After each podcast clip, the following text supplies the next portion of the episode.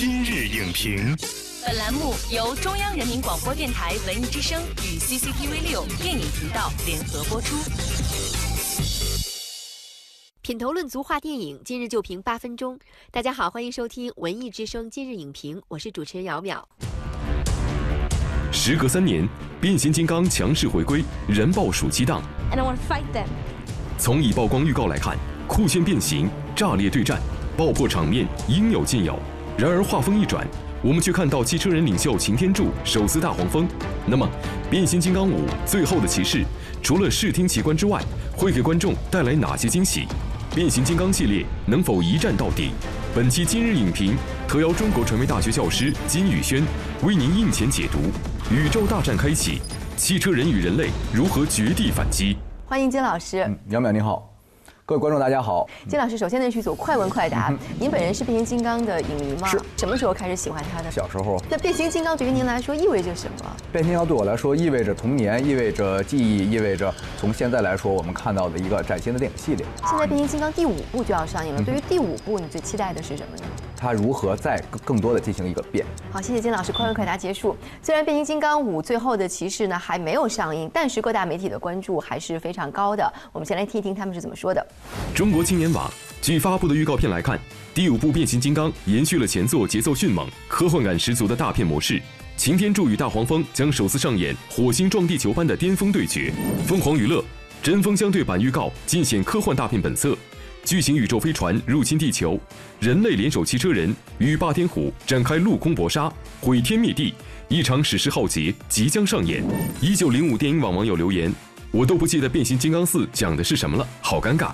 不过还是期待变五。”看来最后一个网友的评价最有意思，他说他记不起来第四部都讲了什么了，有点迷之尴尬。对，您还记得第四部讲的什么故事吗？对说实话啊，我也记不起来了。您都记不起对，为了录你这节目，昨天晚上特意用了三个小时重看了一遍。啊，您又研究了一遍。对那您研究之后，您觉得为什么大家会记不清第四部的剧情呢？首先是第四部太长了，它两小时四十五分钟，一部剧的容量，它给生生的给压到了一起。第二点是什么呢？它出场人物太多了。剧作理论来说，出场人物最好不要超过七八个。但是我们看第四部，汽车人一大帮，追击者一大帮，还有这个主人公团队，包括后来还有恐龙金刚一出来，人一多大就会乱。对于普通观众来说，真的会有辨识上的困难。除了这些之外嗯呢，还有什么让大家容易这个思维有些迷茫？还有是什么呢？到了第四部，连男女主人公全都换掉了，所以对观众来说有一个重新接受的这么一个过程。从创作者角度来说，我觉得他有责任让观众去了解我们这里面每个人是谁，每个人的性格是什么，以及我们在讲什么事儿。像《速度与激情》也好啊，《加勒比海盗》也好啊，包括其实像钢铁侠和复仇者联盟，他们都有非常重要的角色彻底的延宕下来，而且包括比如我们说有一个很著名的系列叫《谍影重重》系列，一二三部都是由这个马特·戴蒙来演的杰森·伯恩，到了第四部他临时去换掉了，结果票房一下就掉下来了。而回到变形金刚系列的话，我要重新去认识哦，这人是谁啊？这人是谁？这人是谁？而且还有一点就是，马克·沃尔伯格最大的问题是什么呢？他是一个非常好的演员，但是呢，他整个来说他缺少像 Johnny Depp 那种的，包括小罗伯特·唐尼那样的一些个人魅力。缺乏那种癫狂的对气质。没错，I'm the best。而且在这个第五部当中呢，有一个情节，我们想到就会觉得有点接受不了，就是擎天柱手撕大黄蜂。当然我们谁心里都明白。这是一个好莱坞电影的一种模式化，主人公黑化模式，包括我们说《速度与激情》第八部里面，对也有这个也有黑黑化场景，对。You gonna turn your back on family?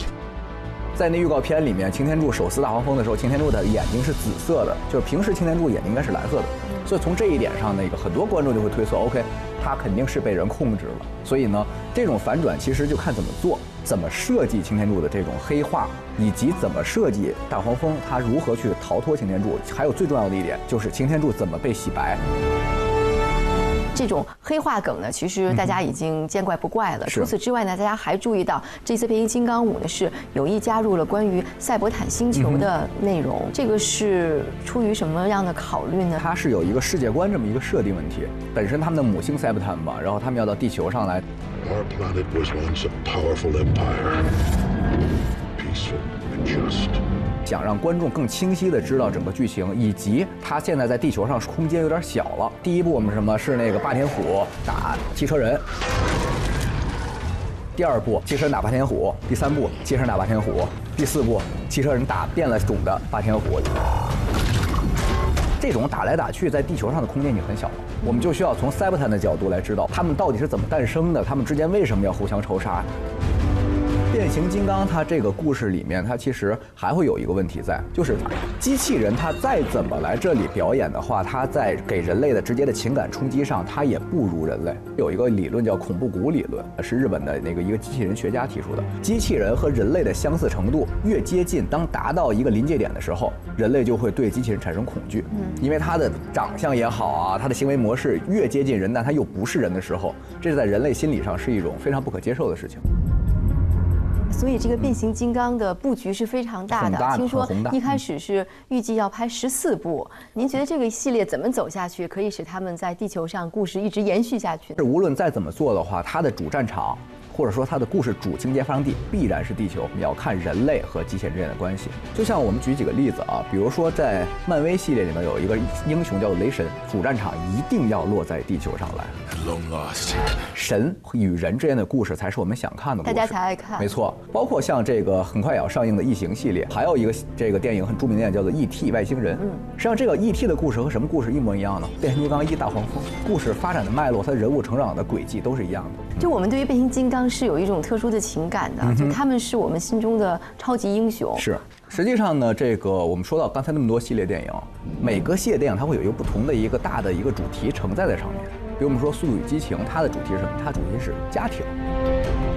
包括我们说这个《加勒比海盗》第五部《加勒比海盗》，小铁匠他的儿子和已经长大了，故事又变成了一个老去的一个暮年海盗，他如何陪着年轻人们一起来成长的故事。Captain Jack Sparrow. 而回到变形金刚，实际上变形金刚也是一个成长的故事。从第一部开始，大黄蜂和我们的主人公一起的成长，She'll always be my first car. 一直到现在，我们看到这人类也开始成长。我觉得变形金刚要想发展下去的话，很重要的一点也是如何翻越这个山丘，以及是不是莫名就白了头。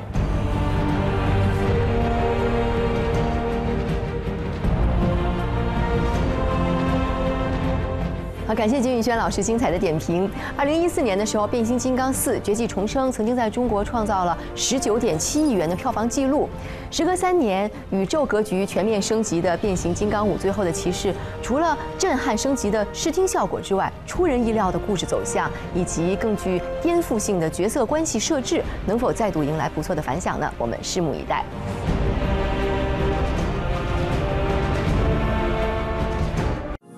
目视频内容，请关注 CCTV 六电影频道，周一到周五每晚十点档《今日影评》。